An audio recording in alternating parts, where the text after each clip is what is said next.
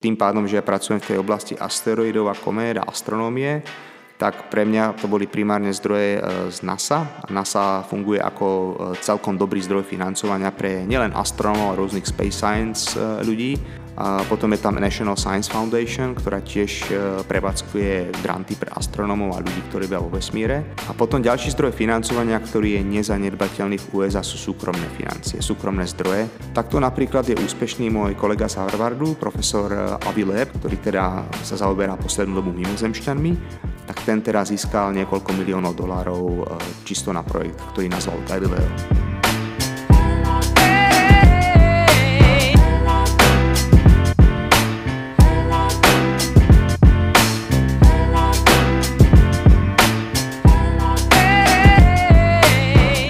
Vítajte pri podcaste Grant Up. Dnes nahrávame v špeciálnom móde, pretože sa nachádzame na konferencii Slovakiatech, kde budeme mať tri rozhovory s troma zaujímavými hostiami a priebežne tieto rozhovory budeme publikovať na našom podcast kanáli Grant Up.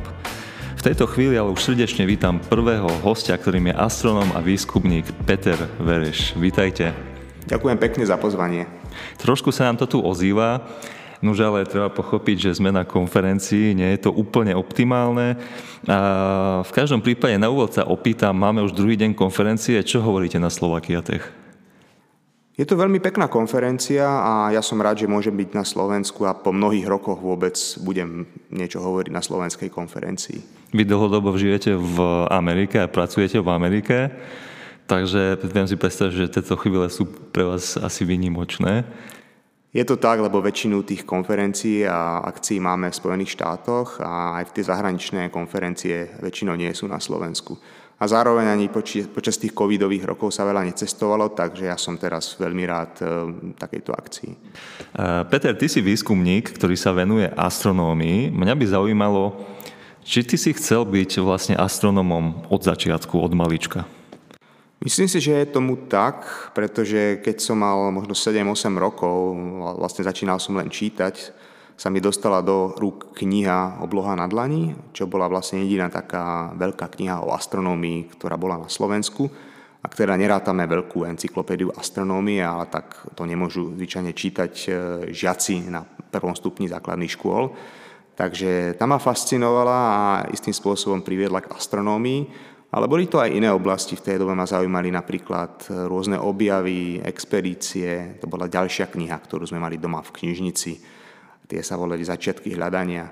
Takže bavili ma aj dejiny, história, cestovanie, objavy. A astronomia je asi taká veľmi dobrá oblasť e, ľudstva, kde tie objavy naozaj sú, je takým hlavným zmyslom. Objavovať niečo neznáme, nové. Uh-huh, uh-huh, to je zaujímavé. Ja som sa to pýtal práve kvôli tomu, lebo väčšina prípadov, alebo čo poznám, alebo toľko málo čo poznám, tak naozaj tá astronomia je o tom, uh, že tí, no, zväčša chlapci chceli byť vždycky astronómovie, od malička. Že je to taká naozaj srdcovka. A potom asi človek robí to, čo ho aj baví a, a žije tým. Takže super. Uh, čím to je, že astronómovia pracujú z rôznych miest sveta? Uh, existujú miesta, kde sú na pozorovania lepšie podmienky alebo horšie podmienky? Astronómovia predovšetkým sú miesta, kde máte tmavú oblohu, takže musíte ísť ďaleko od miest, kde žijú ľudia. Lebo zvyčajne mesta, alebo obce, dediny, alebo priemyselné parky sú osvetlené, ktoré veľmi potom svetelne znečistujú oblohu a znemožňujú pozorovanie. Tomuto sa v posledných rokoch veľmi venujú aj e, laici a odborníci v téme svetelného znečisťovania, uh-huh. takže musíme ísť veľmi, veľmi ďaleko od e, ľudských sídiel. Ďalej potrebujeme sa dostať aj do vysokej nadmorskej výšky, pretože nie všetky pozorovania sú iba vo viditeľnom spektre. Napríklad, keď chceme ísť viacej do infračervenej oblasti, e, vodná para vlastne znemožňuje toto pozorovanie, tak sa snažíte dostať čím najvyššie a zároveň chcete aj bezoblačné noci. Takže nestačí vám ísť iba na ľubovoľný vrchol hôr alebo kopcov, pretože niektoré pohoria sú často zahltené oblačnosťou, takže musíte nájsť presne také miesta, kde máte drvivú väčšinu času bezoblačné noci. Takže na to sú najvhodnejšie napríklad osamotené ostrovy, sopky, ktoré sú vysoké v strede morí oceánov. Napríklad to sú Havajské ostrovy a vrcholky kopcov eh, Mauna Kea alebo Haleakala na ostrove Maui, uh-huh. alebo Kanárske ostrovy, kde sa nachádzajú observatória alebo potom Chile, zase v Južnej Amerike, kde sa nachádzate tiež vo vysokej nadmorskej výške, nad e, blízkosti púšte Atakama, 3000-4000 metrov nad morom, 5000 metrov nad morom, kde máte zase veľmi sucho, kde vlastne tá oblačnosť, ak nejaká príde, alebo vlhkosť od mora je zastavená na tých kopcoch a hore máte vlastne 80-90% nocí čistých, bezoblačných a môžete pozorovať. Jasné, jasné. Dobre, tak e, trošku možno si naznačil, alebo v súvislosti s tým Havajom, ja som sa chcel opýtať, ako si sa na ten Havaj dostal, ale tak trošku tuším, asi to bolo cieľené. No, Havajské ostrovy sú pre astronomov asi jedno z najlepších miest na svete na pozorovanie oblohy, ak nie vôbec najlepšie, pretože práve na vrchole Mauna Kea sa nachádzajú jedny z najlepších observatórií. Isto poznáte napríklad Keck observatórií, to sú 2 10-metrové ďalekohľady, tam je japonský Subaru, ktorý, ktorý má 8 metrov. Napríklad používali sme ďalekohľad CFHD, ktorý má 3,6 metra hlavný rozmer zrkadla. Uh-huh. A je tam mnoho ďalších ďalekohľadov, takže je to doslova systém observatórií, ktoré patria viacerým inštitúciám, aj rôznym inštitúciám z celého sveta. Ale ja som tam išiel pracovať na nový projekt, ktorý sa nenachádza na Mauna Kea, ale na druhom ostrove, na Maui, na Haleakala a to bol nový ďalekohľad e, budúcnosti, ktorý sa nazýval Panstars, ktorý v roku 2010 uviedli do prevádzky a malo ísť no, ďalekohľad novej generácie, ktorý vlastne skenuje celú oblohu. Takže nie je to ďalekohľad typu ako Keck, ktorý má malé, malé zorné pole a sleduje treba vzdialené galaxie. Snažíte sa naozaj dovidieť čo najslabšie objekty, čo najďalej ale tieto tzv. survey teleskopy, prehľadávacie vlastne skenujú celú oblohu a slúžia komunite všetkých astronomov. Takže máte tam vedu od slnečnej sústavy, asteroidov, komét, po exoplanéty, eh, hviezdy, galaxie, kozmológiu až tmavú hmotu. Takže vlastne tam ste mali stovky ľudí a každý si tú svoju časť astronomie z tých dát dokázal, dokázal vydolovať a dodnes vlastne tento ďalekohľad funguje. No ja som sa tam dostal prvýkrát v roku 2008, ešte ako študent, doktorant z Univerzity Komenského, keď som vyhral Grand Saja na Slovensku, ktorý mi umožnil ísť na niekoľko mesiacov do zahraničia. Tak ja som kontaktoval viaceré pracoviska v Spojených štátoch a z Havaja sa mi ozvali, že môžem prísť. No a potom na základe tejto skúsenosti, kde som teda pracoval, napísal som aj článok s kolegami, ktorý mm-hmm. vyšiel teda prestížnom časopise americkom, sa mi potom podarilo tam získať aj stálu no, prácu na 3 roky v roku 2011, takže som Jasne. tam žil dohromady 3,5 roka. Jasné. Čiže Grant ti k tomu pomohol, tak trošku, a tak trošku cieľene, keď hovoríš, že si kontaktoval nejaké už konkrétne organizácie, ktoré si ty chcel, no a jedna vyšla. Keď si spomínal tie osamotené ostrovy, ako sa tam funguje? Koľko tam musíš napríklad kvôli takej expedícii zotrvať? Mm, čo sa týka, ja neviem, stravovania, čo sa týka toho života tam, a ja neviem, možno si narazil na nejakých domorodcov, vymýšľam si, hej. A popíš toto trošku, že ako to bolo? Je to zážitok určite. Havajské ostrovy sú súčasťou Spojených štátov, takže je tam aj istým spôsobom výhoda, že sa nenachádzate na ostrovoch, ktoré sú niekde ďaleko v Tichom oceáne a dajme tomu, že sú to krajiny druhého, tretieho sveta sú to v podstate Spojené štáty americké, takže máte tam tie obchodné siete ako v Amerike, spoločnosť e, tam funguje obdobným štýlom, takže to je veľká výhoda. A ja som vlastne fungoval na univerzite v hlavnom meste v Honolulu, takže vôbec som ani veľmi nechodil na jednotlivé ostrovy, z ktorých sa pozoruje. Ja som to potom zle pochopil. Ty si spomínal také osamotené ostrovy, ale to ano. si spomínal na, na, na tie optimálne podmienky na pozorovanie. Tak, pravdepodobne, jasné. No, Dobre, sam, je mi jasné, že Havaj je dosť rozvinutý, nie som až, áno, až áno. tak mimo ako Američania, keď si myslia, že kde mm-hmm. to je to Slovensko alebo Ukrajina. Dobre, dobre, teda. poriadku. Ešte v súvislosti s tými ďalekohľadmi ma napadlo, ste vy aj takí trochu technici? Ja, som mal, ja mám rozčítanú knižku o Milanovi Rastislavu Štefaníkovi, on je niečo podobné hej, po tej profesionálnej stránke a tam bolo veľké spomínané, on si takisto vylepšoval ten ďalekohľad. Je už teraz iná doba, že vlastne toto už nie je celkom na mieste, alebo ako to, ako to máte? V astronomii je to tak, čo som teda odpozoroval, že máte astronómov, ktorí by sa dali rozdeliť dvoch, do takých dvoch častí. Jedni boli klasickí tí praktickí astronómovia, ktorí naozaj išli von, v noci nespali, pozorovali, zbierali tie dáta, minulosti teda sa pozerali cez ten ďalekohľad očami, postupne cez fotografické platne a tak ďalej. Ale v dnešnej dobe sa rozrastá počet astronómov, ktorí sú čistí teoretici. Uh-huh. To znamená, že veľkú časť tej astronómie robia doma na počítači a buď pracujú iba s dátami, ktoré im niekto iný získa, a aj tie ďalekohľady už väčšinou fungujú v takom režime, najmä tie veľké, že tam máte pozorovateľov alebo technikov, ktorí vám tie dáta pripravia a odpozorujú a vám ich len dodajú. Takže vy len vlastne im poviete, chceme pozorovať ten a ten objekt, tú a tú noc, oni vám vlastne tie dáta zabezpečia. Mhm. Čiže doba sa úplne zmenila odvtedy. Zmenila sa veľmi a musím povedať, že astronómovia sú v dnešnej dobe viac programátori, a, ako boli kedysi technici alebo ľudia, ktorí naozaj pozerali na tú nočnú oblohu. Tak všetko speje do tej digitalizácie darmo. Uh, OK, no ty si objaviteľom mnohých asteroidov a komet.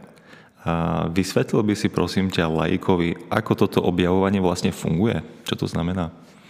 No opäť funguje úplne inakšie, ako to bolo v minulosti, pretože v minulosti naozaj ten astronóm získal aj ten kredit objaviteľa, pretože opäť stačilo mu ísť von, e, namieriť svoj ďalekohľad na oblohu, nájsť objekt, ktorý sa nenachádza v katalógu a potom sa z neho stal ten objaviteľ. Uh-huh. To sa ešte dalo prakticky robiť do tých 90. rokoch minulého storočia, kde napríklad aj zo Slovenska sa objavovali asteroidy. Myslím, že observatórium v Modre má 160 objavov asteroidov, z toho dvoch blízkozemských. No ale potom NASA začala veľmi investovať práve do špeciálnych dedikovaných ďalekohľadov a tímov, ktoré hľadajú asteroidy a kométy. A z toho vlastne vznikla planetárna obrana. A dodnes vlastne NASA dominuje a posledných 20 rokov objavila asi 90% všetkých asteroidov a komét. Takže v dnešnej dobe je to objavovanie úplne iné. Takže aj keď ja som bol ten človek, ktorý prvýkrát ten objekt videl v dátach a zaslal ho do Minor Planet Centra ako objaviteľské, tak ten kredit nepatrí už mne, patrí vlastne celému týmu. Pretože nebolo by fér tvrdiť, že ja som ich objavil sám, pretože napríklad za tým ďalekohľadom Pán Stars na Havaji e, stáli desiatky, ak nie stovky ľudí, ktorí ho postavili, ktorí ho prevádzkovali, ktorí tam boli ako pozorovatelia, Takže tá dnešná doba je úplne iná. Takže málo kedy už než máte tých jednotlivcov, ktorí objavia asteroidy alebo kométy, zvyčajne ide o týmy. Čiže zase sme pri tímových športoch. Dobre, jasné, chápem tomu. A teraz pracuješ v Centre pre astrofyziku na Harvard Smithsonian. Ak to dobre vyslovujem, akému výskumu sa tam momentálne venuješ? Harvard Smithsonian je asi najväčšie astrofyzikálne centrum v Spojených štátoch, ak sa teda pozrieme na akadémiu. Väčšie sú už snáď iba centra NASA, kde, kde majú tisícky ľudí, každé z tých centier. Uh-huh. A ja sa nachádzam v takej malej skupine, ktorá sa volá Minor Planet Center, to je centrum pre malé planéty alebo planétky. A my sme vlastne celosvetové centrum, ktoré príjima pozorovania polôch asteroidov a komet v celej slnečnej sústave No a z celého sveta ich príjmame, spracúvame, počítame dráhy, dávame do sveta nové objavy asteroidov a komét. Takže ja som vlastne prešiel z tej pozície toho pozorovateľa, objaviteľa, praktika, teoretika na tú druhú stranu. Takže z tých jednotlivých pozorovateľov z celého sveta som sa dostal do toho centra, takže teraz ja vidím, kto čo po svete pozoruje, objavuje a posiela to nám a my teraz sme ten oficiálny um, orgán, ten bary, ktorý objaví mm-hmm. do mhm. sveta púšťa a vy ich potom vidíte o pár dní možno v slovenských médiách, že nejaký asteroid letí okolo Zeme. To znie celkom zaujímavo.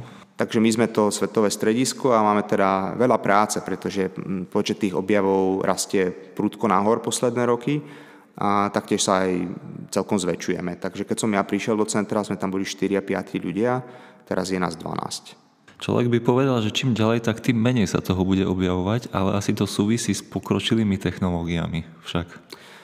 Jednoznačne a nielen s technológiami, ale aj s tým, že NASA naozaj investuje do tejto oblasti. Ten, ten budget a funding išiel rádovo hore za posledné roky. A je to aj tým, že sa snaží splniť svoju misiu, pretože NASA si dala cieľ objaviť najprv všetky veľké blízkozemské asteroidy, väčšie ako 1 kilometr. Uh-huh. Ten sa naozaj podarilo splniť uh-huh. pred desiatimi rokmi, no už tomu bude 15 rokov. A ďalší cieľ bol nájsť všetky objekty väčšie ako 140 metrov. Blízkozemské, to, Blízkozemské. Sa, to sa počíta, že to je aká vzdialenosť? No tie objekty samozrejme, oni okolo Slnka oblietajú po tých eliptických dráhach, takže blízkozemský asteroid je veľmi všeobecný pojem, ktorý je definovaný iba jeho najbližším bodom k Slnku. Uh-huh. Ten musí byť menej ako 1,3 astronomické jednotky. Uh-huh. A Zem obieha vo vzdialenosti jednej astronomickej jednotky, takže nie všetky sa dostajú až veľmi blízko k Zemi, ale niektoré doslova pretínajú dráhu Zeme z týchto objektov a už je ich objavených 30 tisíc. Paráda. No to je dosť, dosť toho lieta okolo nás. Dobre, a ty si spomínal teda tú NASU. Ako to teda vyzerá s financovaním výskumu v USA? Naši poslucháči už majú prehľad o tom, ako to funguje v Európskej únii, ale Amerika je však pravdepodobne v tomto úplne rozdielná. Môžeš kľudne popísať napríklad aj tú NASU. V Spojených štátoch je tých zdrojov financovania viac e, predsa len aj keď sa pozerajú tabulky financovania vedy v rôznych krajinách, tak USA asi bude špička vo svete a máte aj viacero zdrojov financovania. Takže tým pádom, že ja pracujem v tej oblasti asteroidov a komét a astronómie, tak pre mňa to boli primárne zdroje e, z NASA. NASA funguje ako e, celkom dobrý zdroj financovania pre nielen astronómov a rôznych space science ľudí, a potom je tam National Science Foundation, ktorá tiež e, prevádzkuje granty pre astronómov a ľudí, ktorí bia vo vesmíre. Uh-huh. A potom ďalší zdroj financovania, ktorý je nezanedbateľný v USA, sú súkromné financie, súkromné zdroje. No práve to som mal na mysli, pretože mám pocit, že tam práve tie súkromné zdroje dominujú. Nie, možno ma opravíš. A v Európe práve e, tá Európska komisia je to, čo vlastne nalieva tie peniaze do toho výskumu. Tie súkromné zdroje sa tam ale získavajú trochu iným spôsobom ako z tých štátnych, lebo aj tých štátnych zdrojov je pomerne veľa v Amerike. NASA mm-hmm. sú napríklad štátne zdroje, aj National Science Foundation, ale čo sa týka tých súkromných zdrojov, tam často musíte robiť fundraising. To znamená, že musíte istým spôsobom získať tie financie buď teda od bohatých ľudí, jednotlivcov alebo rôznych nadácií, a čo tam veľmi dobre funguje, napríklad, že tí ľudia, ktorí napríklad sa stali úspešnými, sú z nich milionári, miliardári, istým spôsobom dávajú naspäť do tej spoločnosti. Napríklad chodili na svoju univerzitu a svoje alma mater potom nejakú časť financí neskôr dávajú, keď sú úspešní. Čo sa dá samozrejme optimalizovať cez dane, odpísať si to z daní, ale tieto financie potom dávajú na tie univerzity cez konkrétne projekty alebo rôzne funds. Takže oni sami niekedy povedia, že chceme to použiť na konkrétnu časť treba z vedy, vedného výskumu. Nemusí to byť len astronómia, treba ich zaujíma iná oblasť, napríklad biológia, chémia, medicína. Takže táto filantropia tam je veľmi rozšírená. To je jeden spôsob financovania, že samotní tí ľudia, ktorí sú úspešní, prispievajú. A na druhej strane to je častokrát opačný spôsob, že vy keď ste vedec, že sa môžete pomerne ľahko e, dostať financia tých, týchto súkromníkov, ktorí naopak hľadajú, že, že tak poďte nám porozprávať, čo robíte a my hľadáme nejaký zaujímavý projekt, nejak, nejakú vednú oblasť, niečo nové, niečo fascinujúce, fantastické a sme ochotní vám na to dať 2 milióny dolárov. Takto napríklad je úspešný môj kolega z Harvardu, profesor Avi Leb, ktorého ste si možno všimli posledné týždne aj v médiách, ktorý teda sa zaoberá poslednú dobu mimozemšťanmi tak ten teraz získal niekoľko miliónov dolárov e, čisto na projekt, ktorý nazval Galileo. Takže takýmto spôsobom, ak prídete s niečím novým, zaujímavým, tak môžete získať financie od e, súkromnej sféry. Čo teda na Slovensku, kde som teda predtým žil a pracoval, som si de facto nevšimol. Mhm, jasné. No, natísa sa mi viacej otázok teraz, keď si spomínal aj tých mimozemšťanov. Zistil niečo ten profesor? Našiel niečo zatiaľ? Ten projekt iba začína, ale uh, má niektoré uh, valid points, že snaží sa nájsť uh, tie niektoré odpovede. V podstate v jeho prípade ide o také hľadanie uh-huh. a má celkom veľký tým ľudí, tam niekoľko desiatok ľudí nabral do svojho takého veľkého projektu, tak, tak uvidíme, no, čo z toho bude. Lebo zatiaľ je to také a vlastne aj tá všeobecná mienka je taká, že proste mimozemský život jednoznačne neexistuje. Hej, že nebola o tom žiadna zmienka. Čiže toto je dosť ťažká úloha, akoby pokúsiť sa vyvrátiť tento mýtus. Ale to sa mi páči, pretože veci sa nikdy nemenia, ak nie je človek dostatočný, v dobrom povedané, blázon. Hej? Čiže uh, fajn, fandím tomu. Potom ma v súvislosti s tými súkromnými grantmi napadlo, alebo súkromnými investíciami napadlo, uh, ono tie firmy, pretože mi to príde ako taký zdravší spôsob financovania, že firma priamo akoby to hospodárstvo si zadáva nejakú zákazku, proste na mieru, ktorú potrebuje vyriešiť. A teraz sa chcem opýtať, ako to zväčša funguje, alebo čo, čo si odsledoval, že mm, tí podnikatelia dávajú nejaké, vypisujú nejaké výzvy, alebo je to skôr také, že ten vedec si niekoho vyhľadá a snaží sa lobovať. Ako to je? No tam je veľký rozdiel asi, či ide o základný alebo aplikovaný výskum. Napríklad ten aplikovaný znamená, že tam už máte to konkrétne podnikateľské prostredie. Neviem, spomeniem napríklad automobilku, že potrebuje niečo vyriešiť, treba z elektromobilizmu, z batérie, nejakú novú technológiu tak tam už to má primárny význam, že tam už pôjde zrejme o objednávku, že potrebujú nejaký nový produkt, nejaké vylepšenie, uh-huh. Ktorý bude potom priamo uh, nejakým spôsobom užitočný pre tú firmu. Zlepší im efektivitu, uh, financovanie a tak ďalej. No to mi dávajú takéto veci zmysel práve, áno. Ale ja som v základnom výskume, takže to, čo my robíme, astronómia, je zvyčajne základný výskum. A ten má tiež financovanie z týchto zdrojov, takže, takže sú to také, dve rozdiel, také dva rozdielne svety. Jeden je ten aplikovaný, že priamo si firma už zadáva, že čo by chcela podporiť. A nemusí to byť samozrejme taká, že príde firma na danú univerzitu, ale je to všeobecná výzva, takže ona hľadá, dajme tomu, v celých Spojených štátov, že možno sa nájde nejaký tým, nemusí byť ani z tej najlepšej univerzity v Amerike, ale príde niekto s nápadom, ktorý je schopný tej firme predať. A na druhej strane to môže byť tým, že sú práve tí filantropovia alebo firmy, firmy, ktoré dajú časť financií práve na ten základný výskum, že chcú niečo vedieť, sa dozvedieť. Takže aj to je populárne napríklad v Spojených štátoch. Nie len dávať na ten aplikovaný výskum, ale čisto aj za tým objavovaním a skúmaním, ktorý kedysi poháňa ľudí, ľudí dopredu.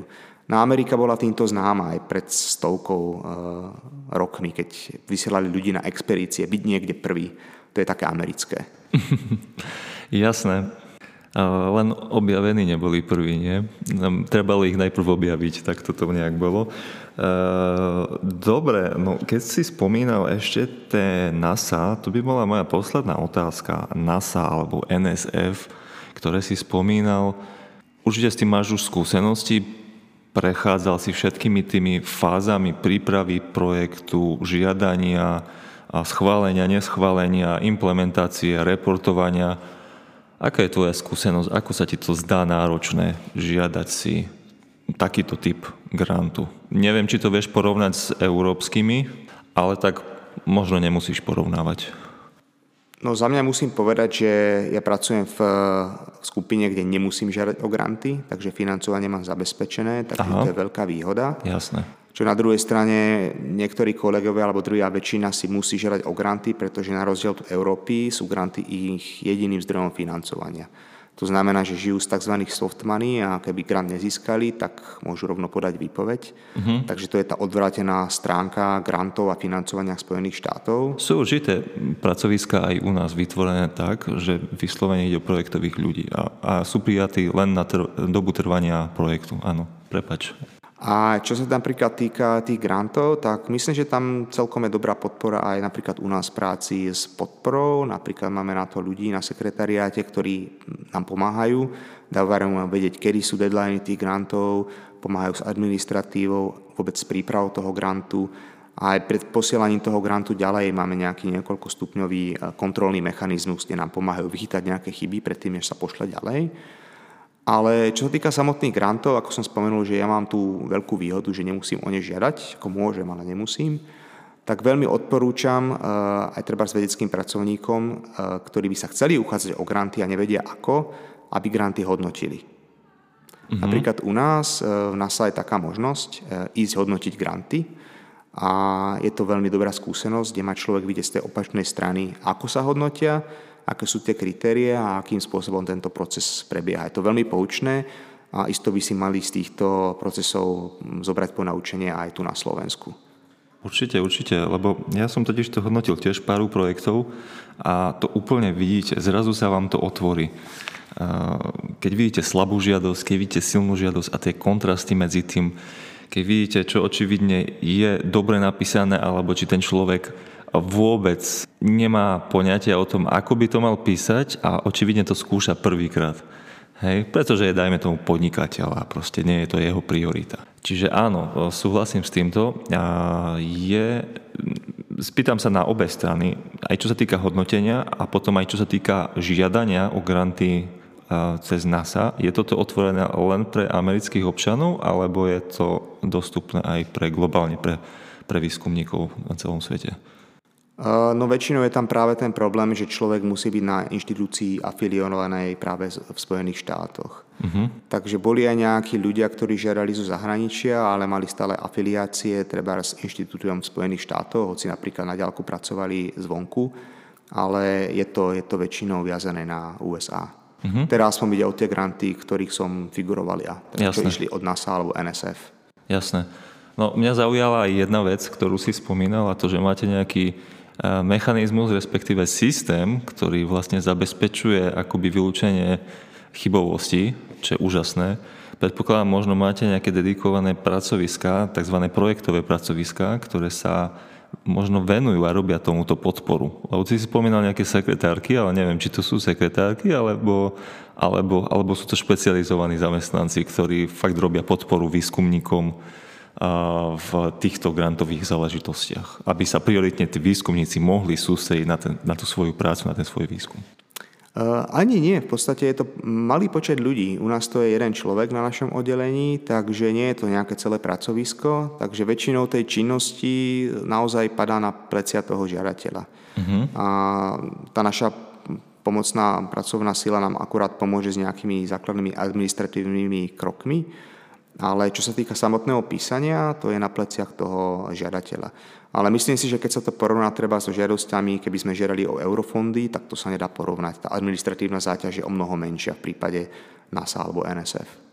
Na to si viem predstaviť. Asi nemusíte dokladovať, ja neviem, čo to chcú veci, proste z katastra nejaké snímky a takéto záležitosti. A to, to je len teraz, čo ma napadlo, hej a zo sociálnej poisťovne hej, a potvrdenia a Presne podobné tak. záležitosti.